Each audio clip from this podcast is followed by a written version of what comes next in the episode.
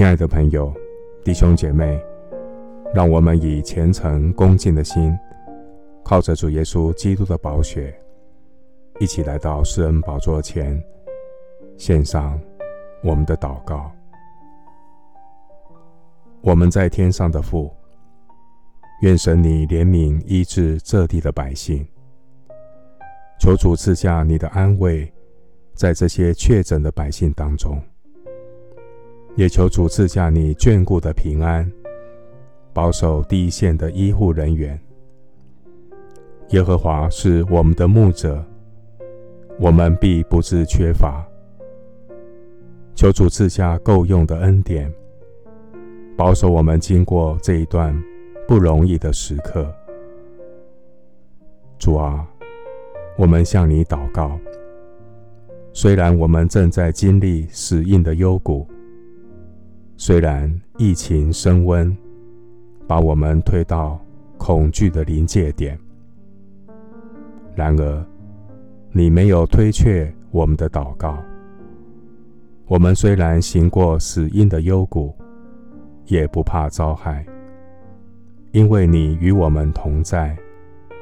你的脏、你的肝都安慰我们。慈悲怜悯的主啊！瘟疫的爆发，把我们推到害怕的临界点。原来，人和疾病、死亡可以靠得那么的近。疫情让百业受到冲击，而生活在文明社会的人们是如此的脆弱。限水、限电的措施。让我们感到生活的不方便。虽然这些不方便是暂时的，谁能保证这样的不方便未来会成为我们生活的日常呢？天灾、瘟疫、人祸，造成人们生活的改变，让人叫苦连天。然而，生命。还有需要面对的未来，必须面对的永恒。感谢神赐给我们有超越苦难、死亡的应许，那是提升我们灵魂免疫力的疫苗，就是你宝贵应许的话，你充满能力的话语，注入在我的思想和灵魂中。让我有胜过苦难、死亡的免疫力。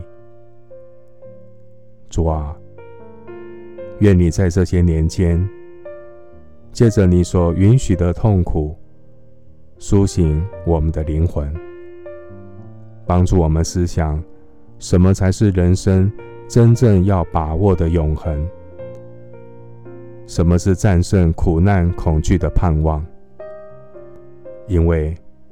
这些至战至轻的苦楚，都不能叫我们与基督的爱隔绝。瘟疫带来隔离，主的爱永不止息。谢谢主垂听我的祷告，是奉靠我主耶稣基督的圣名。阿门。以赛亚书八章十二到十三节。